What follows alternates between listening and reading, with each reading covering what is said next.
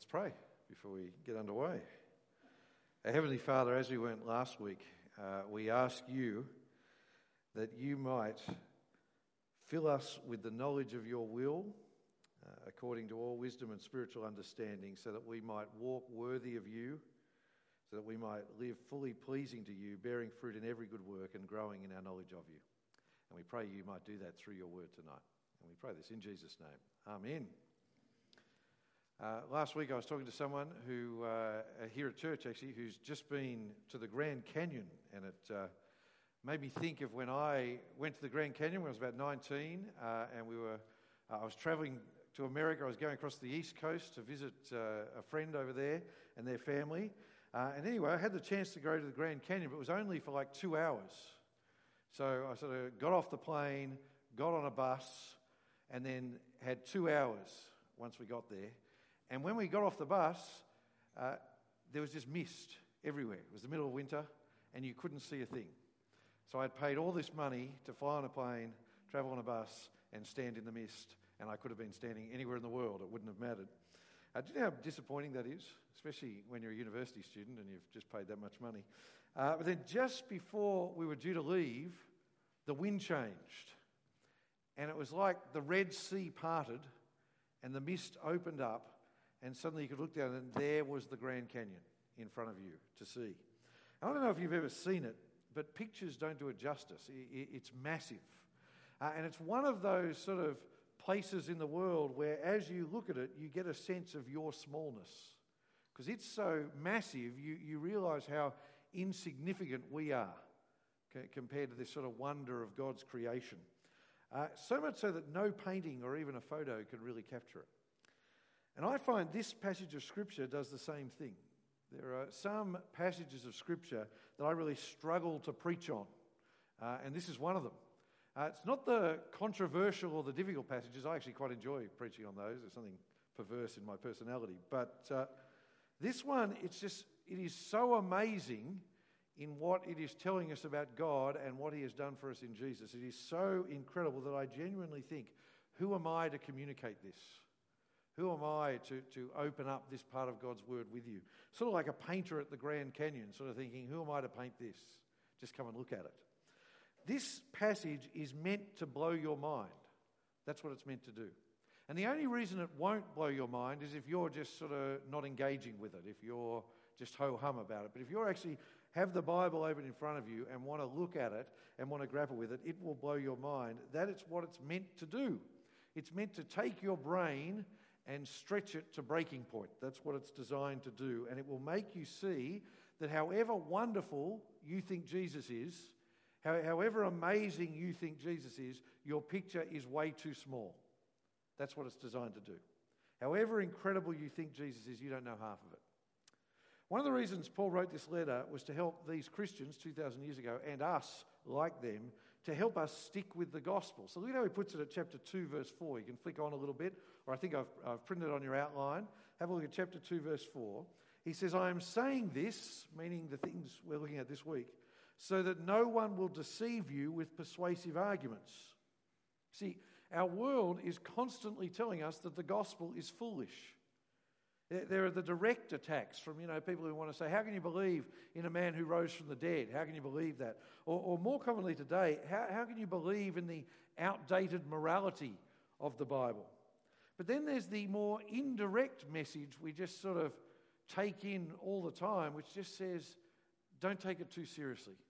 Don't take Jesus too seriously." And then there's just that distraction of just getting caught up in the things of this world. We all know, and if that's not bad enough, then there's false teachers within the church who, who come and actually share a different gospel. Say, Yeah, I know you've heard about Jesus, but I want to tell you another message.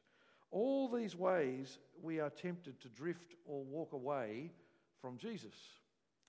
We all know people who seemed to know Jesus like we do, but now they are not following Jesus. And even from within our church here, you will know people who at some point seem to know Jesus just like you do, but now they are not following Jesus. And you know people who seem to get it, but, but now they live their life as if Jesus doesn't exist.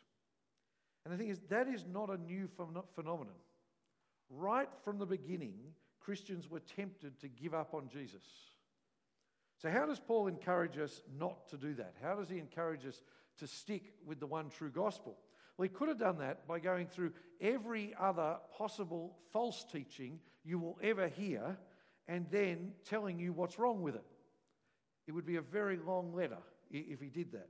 He could have pointed out the problems with every other way of thinking about the world and showed how, how the Christian way is better. He could have done that, but it would have been very long. So he doesn't do that. Instead, he says, I'm just going to blow your mind with just how incredible the true Jesus is. And if you get even 50% of what he says about Jesus in this passage, then you will never give up on Jesus. If you understand and grasp for yourself even 50% of what he says, you would just think it would be stupid to give up on Jesus because nothing, no philosophy, no religion, no other way of thinking can compare to the true Jesus Christ we meet in the scriptures. So, come with me. The first point he makes is that Jesus is not just some great teacher, Jesus is God revealing himself to us. Look at verse 15. It says, He, Jesus, is the image of the invisible God. No one has seen God. God is spirit, He's invisible until Jesus came. And then, at that point, when people looked at Him, they saw God represented on earth. That's made even clearer if you come down to verse 19, where it says, For God was pleased to have all his fullness dwell in him. See, in the Old Testament, God symbolically dwelt in his temple. So if you wanted to meet with God, you went to Jerusalem and you went into the temple, and that was where God dwelt in all his fullness. But now it says you meet God in Jesus. And more than that, look at it there all his fullness dwells in him. See, Jesus isn't just sort of like a shadow of God, he's not sort of like a, a 2D cutout of God. All of God's power is in Jesus, all of God's might is in Jesus, all of God's grace is in Jesus, all of God's love is in Jesus. Whatever else you can think of that is part of God and who He is, it is all in Christ. Now, just as your mind grapples with that, he makes the next point. And that is if Christ is God, then he was there from the beginning. He was there from before the creation of the world, and more than that, he was there doing the creating. So, my second point, you'll see it on your outline Jesus is the center of all creation. Look at verse 15 again. It says, He is the image of the invisible God, the firstborn over all creation. Now, when it says He is the firstborn, what does that mean? It doesn't mean He was born at all. Because Jesus is God. He wasn't created, He has always been. God has always been God the Father, God the Son, and God the Spirit. It's a title. See, the firstborn is the one who inherits everything, it's the one who inherits it all. So we might say He is the heir over all creation. See, in our modern world, usually when someone dies and they read out the will, 99 times out of 100, it gets divided equally amongst the kids. And when it doesn't, what happens? The kid who hasn't got as much takes the other kids to court. That's the modern world, sadly. That is not the case in most cultures. If you want to understand how most of the world and most of history has done it, read a Jane Austen novel. Or if you can't quite bring yourself to do that, watch the movie. You know. You see, in most cultures, what happens? The firstborn inherits the lot. That's why in Jane Austen novels, the first guy gets the title and all the money, the second guy becomes a soldier. What happens to the third son? Becomes like me, a minister. There you go, because they can't find anything else for him to do. But you see, the firstborn, everything is for him. So, why is everything for Jesus? Well, look at verse 16. It says, For everything was created by him. He made it. He made it all. And by everything, he means everything. It says, in heaven and on earth, the visible and the invisible. It's hard for us to get our minds around this because we sort of think this is everything. We think this physical world is all there is, but our physical world is just one part of God's creation. There is a spiritual realm as well, what we call the heavens. And so his point is think of everything you can see. Think of Sydney Harbour, think of the Grand Canyon, think of the mountains, think of the ocean, think of everything. Christ created it all. But then think of the things you can only imagine. Think of things you've only read about in the scriptures, the heavens, the angels. Whether you can see it and touch it or not, He created it all. It doesn't matter what it is. And more than that, look at what it says next. It says whether thrones or dominions or rulers or authorities. Now, that could be talking about earthly kingdoms and authorities like presidents and, and kings and queens, or it could be talking about heavenly powers like demons and angels. It doesn't really matter. The point is, even the ones who think they are in charge, even the ones who think this world is theirs, Christ created them too. And more than that, I sound like the guy on the TV ads, you know, but wait, there's more. But look at the next part. It says, All things have been created through him and for him. See, it is all for Jesus. The whole world was made for his benefit. You were made for Jesus and his glory. I was made for Jesus and his glory. And so it all gets pulled together in verse 17. Look there. It says, He is before all things, and by him all things hold together. You see, our world only turns because Jesus wants it to. The sun only came up this morning and only sets tonight because Jesus wants it to. You only live because Jesus wants you to. You only breathe because Jesus wants you to. There is nothing and no one that is not His. There is nothing and no one that does not owe Him everything. You see how massive that is? As Christians, we take it for granted. So you just sort of sit there go, yeah, of course. But do you see how massive that is? Just for a moment, be an African congregation and answer me. Do you see how massive that is? Now, there are some ideas in some of those verses we could explore for hours and never really grasp them. But sort of like the castle, I hope you get the vibe. You know, this, this is the one we worship. This is the one who is our Savior and Lord. And so the point is, why on earth would you ever want to follow someone else? Why on earth would you ever want to give anyone else other than Him the glory? But of course, there is a problem with our world because even though we are made for Jesus, we don't naturally live that way, do we? We live as if the creation is made for us. That's how humanity lives, not for him. Jesus is the head over everything, but we don't treat him as the head over everything. The majority of the world treats it as if we are the head of everything. And so, this creation made by and through and for Christ, it's broken because of our sin. Which is why the next part is so important, which I've called, look in your outline there. Jesus is the center of the new creation. It's like there's this big change of gears at verse 18. When I learned to drive a car, I learned to drive on an automatic. And then when we got married, we bought a manual car. So Victoria had to, in our like second week of marriage, teach me to drive a manual car. I can tell you that's not a good lesson in how to have a successful early marriage. But anyway, uh, and for that reason, whenever I change gears, it's never particularly smooth. If you've ever driven with me, you just sort of hold on to the sides of the seat. When I change the gears, you jump forward like that. I just like to keep you on your toes. Well, it's sort of like that here. It's like there's this Phil Colgan change of gears. Here he is talking about Jesus as the head over everything, all creation. And then he says he's also the head of the body, the church. And we sort of think, well, of course he is. You know, if there is one thing we know Jesus is the head of, it's the church, because that's sort of like the religious department of the world. So it can seem a bit of a so what sort of statement, but actually, this is so important because we don't realize how important the church is. We don't realize how important this group of people, that's what the church is, we don't realize how important this group of people is to God's plans. See, it's not like he's saying Jesus is the center of all creation and he's the head of the little religious part of it. Now, he is saying the church is the start of God's new creation. What do I mean by that? You see, this creation is going to burn away under God's judgment. Sadly, people who do not accept Jesus will face that same judgment. But then God will do something wonderful and new. He will make a new heavens and a new earth, a new creation without all the consequences of human sin. There will be no pain, there will be no sin, there will be no death.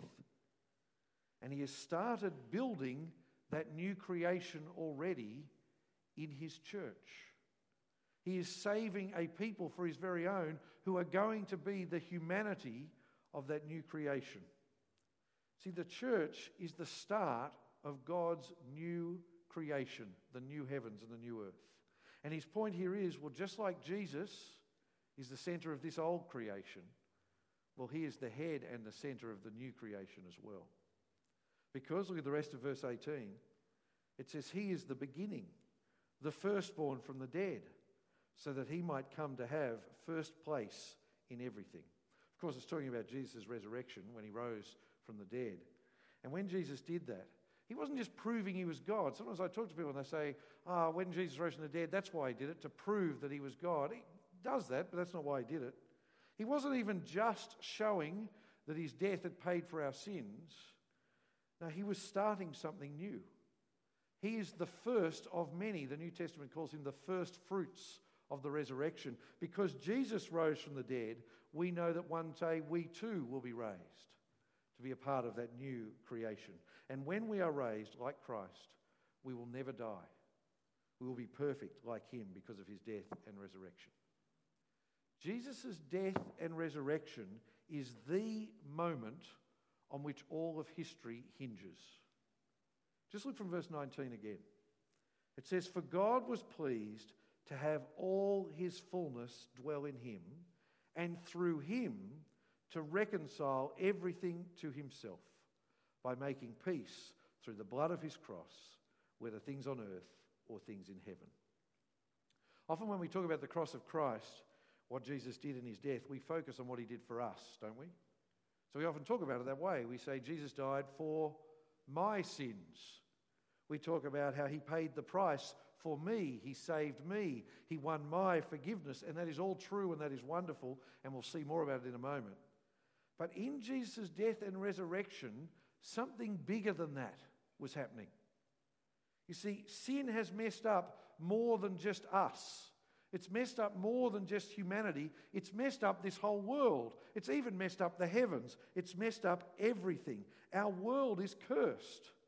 Things are not meant to rust, things are not meant to, to fade away.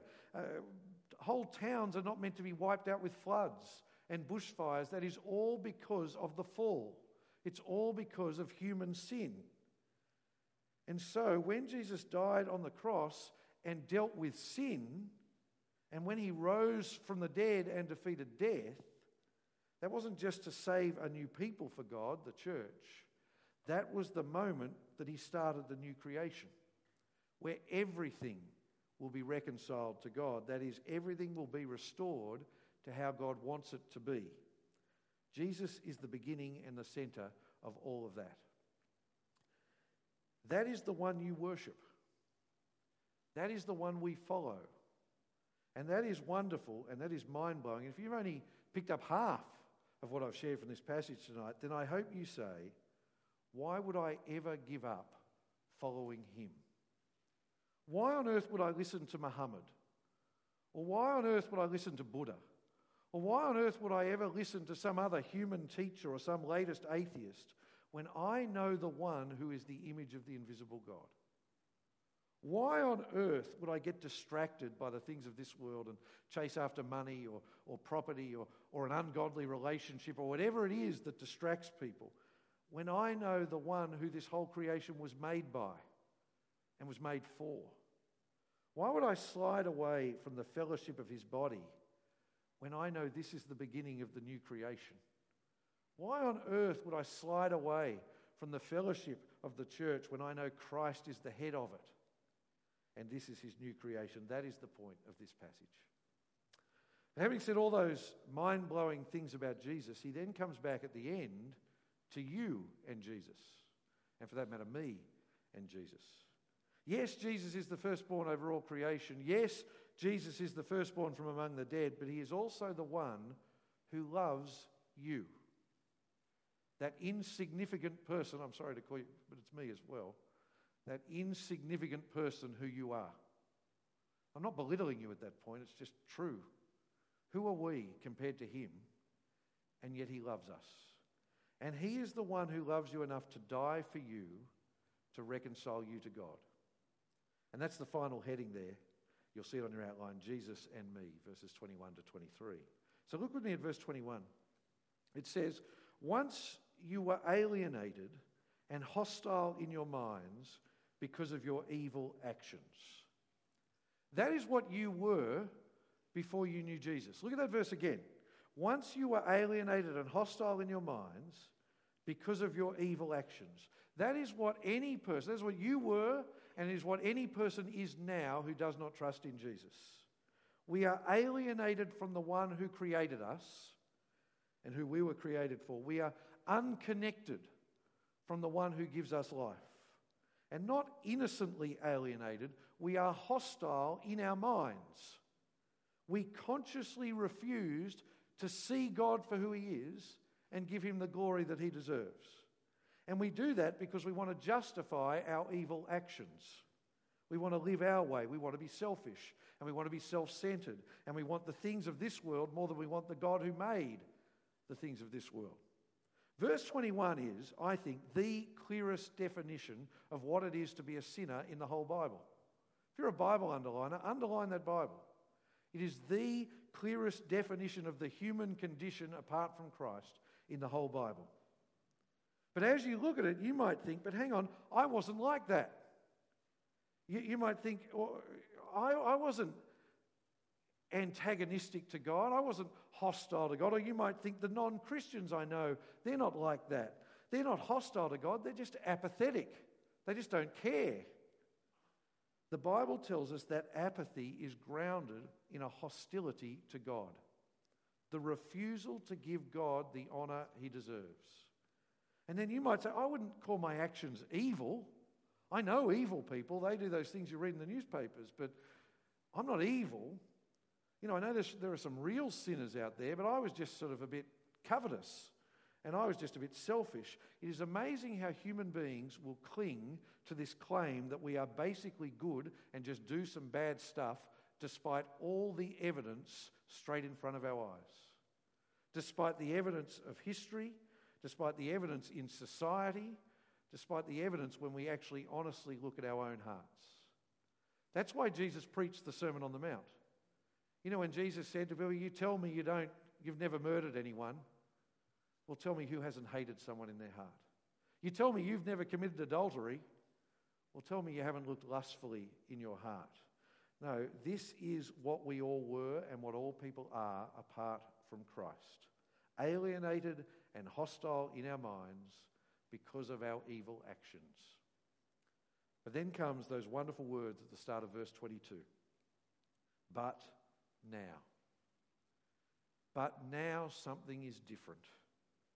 But now something has changed, and it is not us who's changed it, it's Christ. Verse 22 But now he has reconciled you by his physical body through his death. Through his death, Jesus reconciles us to God. We were alienated, we were hostile, but now Jesus has knocked down that wall between us and God. He doesn't go into the how of it here, how Jesus did it, how in his death he was paying the price for our sins, how in his death he was washing us clean by his blood, how he was standing in our place, paying the price for our sin. But because of his death, Jesus will present us to God holy and blameless. Because of his death, when it comes to that day, when we stand before the judgment seat of God, he will not look at us and see our sin. He will not judge us as we deserve, but He will welcome us as His children. Not because we've pulled our socks up and changed ourselves. We, we do that now in response to what He's done for us. No, not because we've changed, but because Jesus died for us. Now just think how amazing that is. You've sort of, in the tiredness at the end of the day, sort of switched off, switched back on now. Just think how amazing that is in fixing the whole universe, in fixing all of creation, instead of doing it the easy way and just wiping us out and saying, I'll start again, Jesus saved you and he saved me. Insignificant little me and you. Isn't that incredible?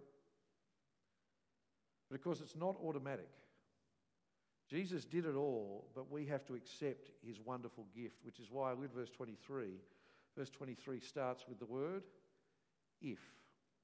So look again from verse 22, actually. It says, But now he has reconciled you by his physical body through his death, if indeed you remain grounded and steadfast in the faith and are not shifted away from the hope of the gospel that you heard. If you keep trusting Jesus, you are reconciled to God. If you do not shift from the gospel message you first heard, you are reconciled to God. That is, that He is the Son of God who died for your sins and rose for your salvation. There is no other way to be saved. That's why he says there, the last part, this gospel has been proclaimed in all creation under heaven. He's saying it's not like they've preached a different gospel in China to what they've preached in Europe. It's not like there's a different gospel for people who grew up in Islamic countries from people who grew up in countries where the church is stronger. No, every person on earth needs to hear the same message. There is no other hope for salvation. Jesus is the way, there is no other way. And that means if you are someone here tonight who has never trusted in Jesus, can I ask you to do it tonight? Do it tonight. What more do you need? Pray to God now and say, I was alienated from you, but now I want to trust in Jesus. Now I believe He is the one who reconciles me to you. But for the rest of us, I want to say with the Apostle Paul a very, very simple message stick with Jesus. Please never shift away from the hope of the gospel that you have heard. Don't ever think that a person who used to trust in Christ is saved.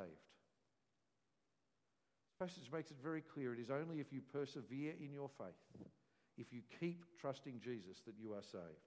There is no hope for the person who used to go to church, who used to hang around with Christians, who used to say, I follow Jesus, but now Jesus is just something they used to do. The most important thing you need to do, and the most important thing you need to do for one another, is cultivate your faith in Jesus. There is nothing more important than that. The most important thing you need to do is keep clinging to Him. Keep listening to His word. Keep meeting together with His body as long as it's called today. And encourage one another with His words. And I hope, as you've seen this incredible picture of Jesus today, you are saying to yourself, Of course. I hope, as you've seen this incredible passage of Scripture, you have said, Why on earth would I ever give up on the one who is the center of all creation? And why on earth, what else can I do but trust Him and follow Him and worship Him? I hope that's what you believe. Let's pray. Our Heavenly Father, we thank you for this incredible picture of our Lord. We thank you that He is the very center of all creation and all things, including us, were made for Him and for His glory. But more than that, we thank you that by His death He has reconciled us to you. And so we pray for anyone here who has never put their faith in Jesus that tonight might be the night they do that. But for the many of us here who have, we pray that we would never turn away from Him. We would never be deceived by clever sounding arguments, but instead we would keep trusting in Jesus.